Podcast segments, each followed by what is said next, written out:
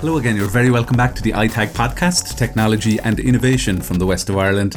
This is Philip Smith, delighted on this episode to welcome Bruce Daisley.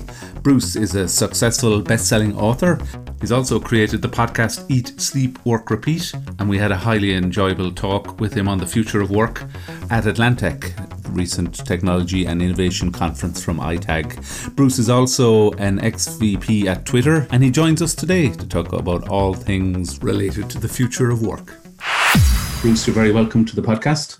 Thank you. So lovely to talk again. There's so many things in this area, the future of work, it's just completely become something that's accelerated with the pandemic events. It was something that was on the agenda very much before uh, the pandemic, but it has definitely been accelerated. Before we get into to talk about all of that, could we just get a, an idea of your career journey and how you ended up um, running podcasts on the future of work? Yeah, so um, my career largely started off um, initially in radio and and uh, print in magazines. And um, and then about sort of 12, 13 years ago, I went to work at Google. I worked at Google for a while. I I was always um, fascinated with workplace culture. So I was always fascinated with why, you know, specifically when I worked in radio, I had some friends who worked for a rival company and we had broadly the same job. And yet uh, my experience and, and my colleagues' experience was uh, was joyous. You know, it wasn't necessarily a well resourced company, but we had an incredible camaraderie, a really strong uh, spirit, and yet my the people I knew working at the rival company just had this sort of weariness to them. This they they hated all aspects of their life. They just you know they they looked beaten down and beleaguered. And so I was so intrigued. Wow, people doing the same job, their experience can be so different anyway, so when I got the opportunity to go and work at Google, like a lot of people, I found myself searching best places to work. And you go online and you search best places to work, and no doubt in the in the top two or three firms it says Google. So I thought, all right, so these guys have got the answer. You know, if I've always had like this curiosity in this, these guys have got the answer. And of course, what you discover is that no, they haven't got any of the answers that the rest of us haven't got. Um, they just redefined what they considered culture to be. So, you know, big tech firms redefined culture to be free food, or they redefined culture to be beautiful offices, or they redefined culture to be, you know, um, a yoga studio. Know, the, none of the, those are benefits, but they're not culture. And so I got the opportunity uh, a few years later. Twitter came and asked me if they'd if I'd like to go and set up Twitter in in the UK and then in Europe. And so I thought, okay, well, you know, look, I've got the opportunity to try and build that culture myself. So that's it. So I spent, you know, 12 years working in big tech firms, uh, initially observing that maybe they didn't have the answers on culture, and then thinking, can I, as a sort of lay practitioner of this, can I try and build a good culture in one of those environments. How, how do you think it has changed, particularly through the pandemic, the, the, the corporate spaces that we inhabit for most of our day? I think the, the really big difference uh, right now is where people, um, how open minded people are to, to what comes next. I'll give you a specific example. Over the course of the last 12 months, a lot of companies I've been very fortunate. A lot of companies have contacted me saying, Can you help us navigate this? Can you help us make decisions? And I would say that probably one of the categorizations that you might have considered determined the culture of companies and how enlightened they were two or three years ago might have been, you know, what industry they're in, what sector they're in. And uh, I've found that that hasn't been the case in this. So I worked with one raw materials company, a primary goods company, and they told me we, you know, we feel that the building we were in defined our culture more than we thought. You know, it was wooden paneled, it was old fashioned, it was very formal, and so the culture became very formal. And they said, now we've we've sort of we've escaped um, we've escaped the gravitational pull of that building now we're thinking, let's do something that's completely maverick because maybe the building we're in can change our culture, or, or let's not have a building in the same way. Another organization told me that they used to, a retail business, they said everyone used to get up at five o'clock and leave. partly because their history, their heritage came from factories. They had a factory next door. The bell went in the factory at five o'clock. So everyone, the bell went in the in the office at five o'clock. Everyone would get up and leave. In the last 12 months, they've abandoned that. You know, that's no longer exists. And they've they've had a, just an extraordinary year of success. So they're like, wow, you know, if we'd have tried to change the culture, the bell culture in the office in the old days, we couldn't have done it. Now we're thinking maybe we don't need an office in the same way. Really interesting.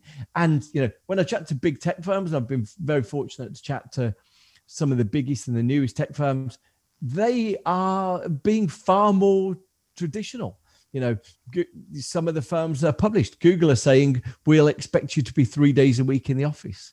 You know other big firms are saying similar things. And so it's interesting the firms that you might have predicted to embrace this and do something maverick aren't necessarily the ones doing it. And i think that is going to mean that when we project forwards 12 months the range of outcomes is going to be uh, very different. It has happened so quickly we would still be like in a small pilot of as first stage if the project Absolutely. had even got off the ground at this point. And because everybody was you know i won't say forced or this got foisted upon us all that kind of change management it was just a kind of a we, we have to get on with this kind of nearly a survival instinct kicked in I, I think you're absolutely right. You know, I've chatted to so many organizations who said, you know, if we'd have if someone in March last year had said, "Will you give this a, a go?" They said we'd have probably tried something in Q1 this year, quarter one this year in January, and I suspect we'd be on the verge of abandoning it now. You know, sort of, it's, it's just a really intriguing one. And and you know, the flip side, you know, I mentioned that some of the companies that have been surprisingly um, progressive aren't necessarily the obvious ones. I chatted to one local authority, and this local authority you know, you can imagine the computers they were probably on. They were probably on, you know, those Windows machines that take 15 minutes to boot up. You go and make yourself a cup of tea by the time it's it's uh, it's warming up. And they had to move everyone onto laptops. Within a month, they decided oh, well, maybe we don't need as much office space as we used to have. They said, okay, we're either going to sell this office, you know, so by by April last year, they decided they were going to sell one of their offices. And if we can't sell it, we'll convert it into uh, housing for our local residents. Now, this is just so advanced. You know, the companies that you would wouldn't expect to be as as willing to embrace change. Are really sort of setting the the pace here. And i think you know you're completely right. No pilot test would have achieved what we've accomplished here. Bruce, can i ask about um, engagement and hiring specifically? So lots of companies have now hired have, have large percentages of their workforce now that have never been in the office they've never met anybody they got a laptop in the mail and they're now trying to engage with their work colleagues and so on. That is a very difficult situation, both for challenges for managers to get to create that engagement, uh, and also for the for the new hires to to kind of get connected with their new peers. Yeah, most definitely. These um, the you know these. I, I think the, the job for all of us to do is to recognize that you know the reason why every religion around the world has something that denotes importance to feasts and gatherings and rituals is because these things are Im- immensely powerful for us you know. The, coming together being part of a congregation being part of a group isn't an accidental um, association with religions. It's because what happens when we are in big groups is that is transformational. It elevates our experience. There's a really interesting academic paper um, that I was reading a few weeks ago that said all there is um, you, you're able to measure a, a an increase in well-being from people being religious but you know it says when we appraise this most of the benefit of well-being can be attributed to the benefit of being part of a group, being part of something bigger than ourselves, which is not in any way to, to do anything other than to celebrate the fact that religion has spotted this. You know, in religion, we've got organizations of human beings for, for the last two millennia, three millennia, you know, and what they've all noticed is when we are in a congregation with other people, it makes us feel better. Now, you know, the mistake that we could easily make here is that all of us, as our desktop experts, we could decide, oh, we don't need that. That's now superfluous, and we'd be throwing away the, you know, the the, the learnings of, you know, several millennia of experience. So I think really critical for all of us actually to think, look, yes, absolutely, these parts of our job that are these Lego brick brick units of productivity and work we need to do. But we can't neglect the fact that when we're connected with other people and alongside other people, it seems to be transformational for that word that you used for our engagement. I wonder the obviously the gig economy is a is a real thing. The thought struck me in some ways is is this new world where you're hiring individuals that you've never met them. You're forming an opinion like we're talking here today over a video conference. We've never met. There is that separation. So, in some ways, is it is it contributing to the rise of the gig economy in that managers now need to think about there's less there's less connection so maybe the, the duration of that relationship or that engagement may be shorter. So you need to think about things more from a gig economy point of view. Well, um, I think, you know, caveat before we sort of enter into what's to follow is that the truth is no one knows. So, you know, no one really knows. We can project. There is one report that suggests that by the end of this decade, uh, around 45% of workers will be freelance. So, not necessarily a gig economy, but they will be they will be working on projects for organizations rather than permanently associated to them. So, you know, that raises really interesting challenges. Obviously, if you're working freelance, you might not necessarily be compelled to go and work in the office. So that, you know, working from the, the, the hills outside Galway might suddenly be uh, be sort of really appealing because you know you can you can sort of you can work in a different way. So um so I think there, there are people reflecting on those things. I think more than anything, you know, always what you find with situations like this is that there's an uneven distribution.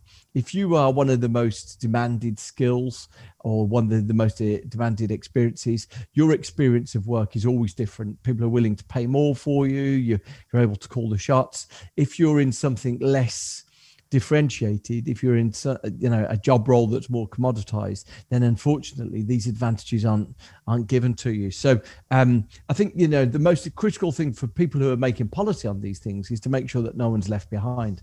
Just because maybe your job isn't as appealing you, that doesn't mean that you are forced to go to the, the worst working conditions each day. So we've got to try and bring some balance.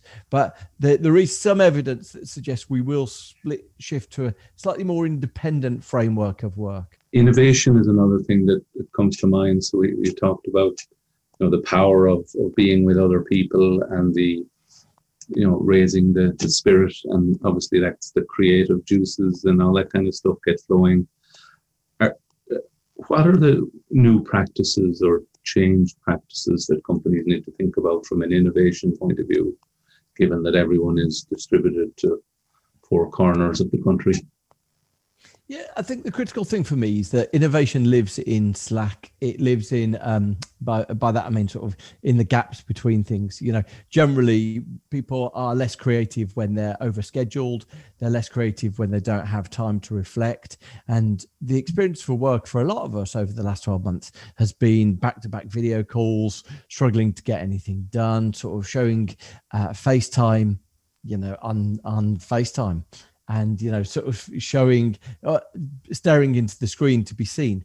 And um, and what you find is that generally those blocks of interruptions those blocks of uh, sort of constant um, interruption don't necessarily correlate well to people being imaginative and, and innovative. So i think you know that's probably a critical le- learning for us. What can we do to give us space to allow ideas to breathe. You mentioned you know Zoom calls. It's like you know it's not just Zoom calls at work. So it's Zoom calls at work. It's Zoom calls with your friends, followed by Zoom calls with your family. As human beings, the going to the office is a is a social outlet, right? So leaving leaving outside the work and I guess I'm getting into maybe mental health and stuff like that I guess with this with this kind of topic but we all as individuals have to kind of look after number one and look after our own health our mental health our physical health in this situation companies too are going to have to in, initiate policy in this area to to support their their employees. Like, oh, and I'm not just talking about. So I guess where I'm going with this, Bruce, is where hear reports of a company in this country that have decided that there will not be an office anymore. But building is up for lease, and there will not be an office. So that that seems at odds with uh, you know what we were talking about earlier in terms of the power of bringing people together. You know, is that a short-sighted kind of view in from your perspective? Um, I think it depends on what we're saying. If we're saying that they're not going to have an office, and so as a consequence of that, they are uh, the people are never going to come together at all, then yes, it would be. But if they're saying we're not going to have an office because um, what we are going to do there's there's some companies out there. So you know the, the company that I always think of is WordPress. Um, the, the company that makes WordPress is called Automattic, and they don't have a, an office. So you know anyone can go and live in Tralee. They can go and live in New York. They can go and live in in Oslo. You know, it's sort of they they can plant themselves every, anywhere around the world. And what they say is they say once every quarter. Uh, so it might be the last week of the quarter. We're going to bring everyone to Palm Springs in California. We're going to bring everyone to, you know, Boston, Massachusetts. We're going to, and so they gather them all together for two or three days of sort of these energized collective gathering. And they say the cost of that is a fraction of us having an office, but it's far more stimulating and, you know, it allows us to, to do our job. So, look, so if you said, that company's that's saying we're not going to have an office uh, is saying we're never going to meet in person again, I would say that that's almost certainly a mistake. But if you're saying that company that's not going to have an office is going to enable someone to construct their grand design in the middle of the Scottish Highlands and you know and still uh, still do their job, then I suspect there's going to be some occupations that are well suited to that. Now, look, you know, the interesting thing is that when we look into the firms who've done this, that a lot of the firms who have had this completely remote form of working have been computer software companies, which have, you know, involves a lot of working alone, a lot of concentration time, not a lot of uh, time with customers or with, with people outside the organization.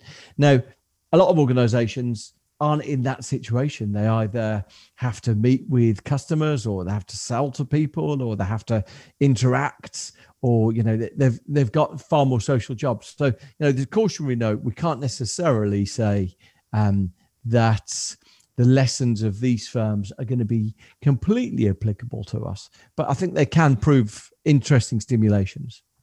The other thought I had this is a big change. So I, I won't use the word revolution, but as in, in terms of em- employees, you know, people have seen they can work from home.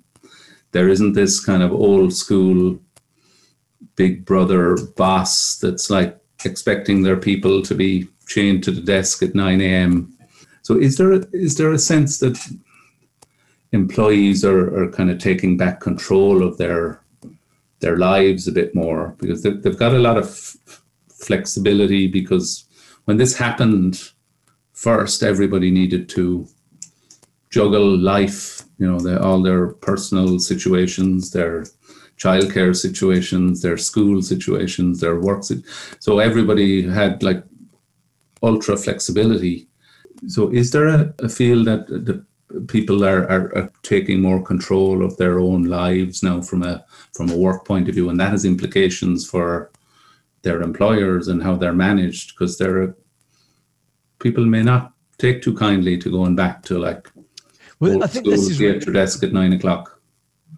Exactly that. I think there's a really critical thing that you know we've had the, the, the scales have dropped from our eyes to some extent. So if you think about the the situation we're in, we found firstly that you know I think most people would say they've worked as hard this year and as they've ever worked, and they and you know they're when it comes to sort of personal gratification, personal satisfaction, they'd say, you know what, I've done some really good work this year. I've, I've actually got in the most trying circumstances that any of us could ever have conceived. We, I, I've done some good work, and you know, I'm prepared to defend that to my boss. I'm prepared to, you know, to make the case for that.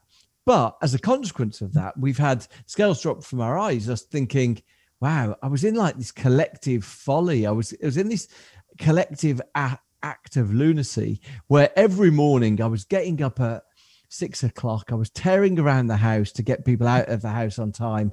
Then I was committing myself to this commute that was stressing me out. I was arriving caffeinated and adrenalized at my desk at just around nine o'clock, charging straight into meetings.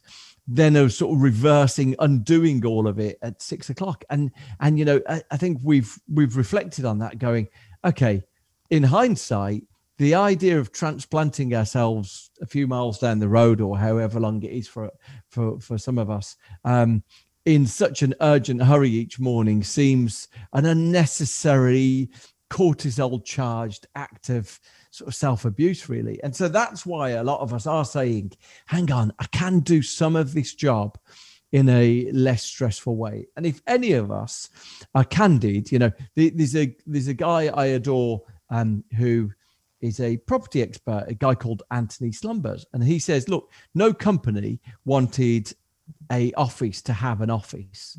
They wanted an office to have a productive workforce. And it's a really important reminder. You know, we wanted an office to get the job done. No one wanted, you know, very few people wanted an office just so they had a, a cost sitting on the balance sheet. Um, and if we wanted an office to have a productive workforce, we've pretty much demonstrated in the last 12 months we can have a productive workforce. So the, then the question becomes okay, so could we be more productive? Could we enhance some of what we've achieved in the last 12 months by having this workplace? And specifically, how would we use it to do that? And it's a really helpful question because it does it does make us think, okay, if we've got if we've got a day of back-to-back meetings it, for the first time, we're, we're saying to ourselves, you know, now what is the objective of those meetings? I, I often think about meetings as sort of, you know, really simplistically, but you know sometimes you've got convergent meetings sometimes divergent meetings. And what do i mean by that? Sometimes you've got convergent meetings where which is just a an information exchange. You're all trying to converge on one version of the truth. You're trying to agree you know here's what everyone's doing this week. You know we're all familiar. This sounds like a monday meeting for a lot of us. You know we gather we hear what everyone else is doing there are those meetings that are, are divergent meetings which is you're actually all going in there to have a discussion about you know who to promote or what to do next or what the plan for next quarter is. And there's a bit of a dis- disagreement around the table and actually sort of reading people's body language reading people's you know non-verbal contributions is a really big part of knowing getting the sense of the room. Now what you might say is oh those convergent meetings back to back you know an hour with this team an hour with this i could do them on video call because we've we've got a rhythm of doing it. We're rattling through. But the ones I really want to do in person are those ones where there's a little bit of a ding dong going on. There's a bit of a disagreement between, you know, Jeff and Jeff, and you know we're we're sort of we're, we're arguing amongst us. I want to do them in the room because, firstly, when we've had a bit of a disagreement, it's always good to clear the air and make sure it was just, you know, it was it was just about the dis- discussion. And so we might say, oh, actually, we've been thinking for all this time that oh, we, we want all of our meetings face to face, but maybe we don't. Maybe we're like, actually, we want some of our meetings to be face to face, the ones that need to be. But some of them that are just like these routine things that we've developed, we're very willing to do these as virtual meetings. I think it's such an interesting evolution. I think if you'd have said 12 months ago, people would have said you've got to do meetings face to face. They don't work when you don't. And now people are like, okay, we have to do some meetings face to face, but we've changed our perspective on it it's it, and that's the hybrid right right there. It's mm. not it's not one or the other. It's it's probably a mixture of both in terms of remote and in person. Bruce Daisley, ex EMEA VP at Twitter and best-selling author of The Joy of Work, podcaster extraordinaire. Thanks for joining us on the iTag podcast. Thank you so much. Really appreciate it. Thanks. You can listen back to prior episodes. We're on SoundCloud or indeed wherever you get your podcasts. You can also catch us on social media. Just look for iTag Podcast or Atlantec. Until next time, from Philip Smith, take care.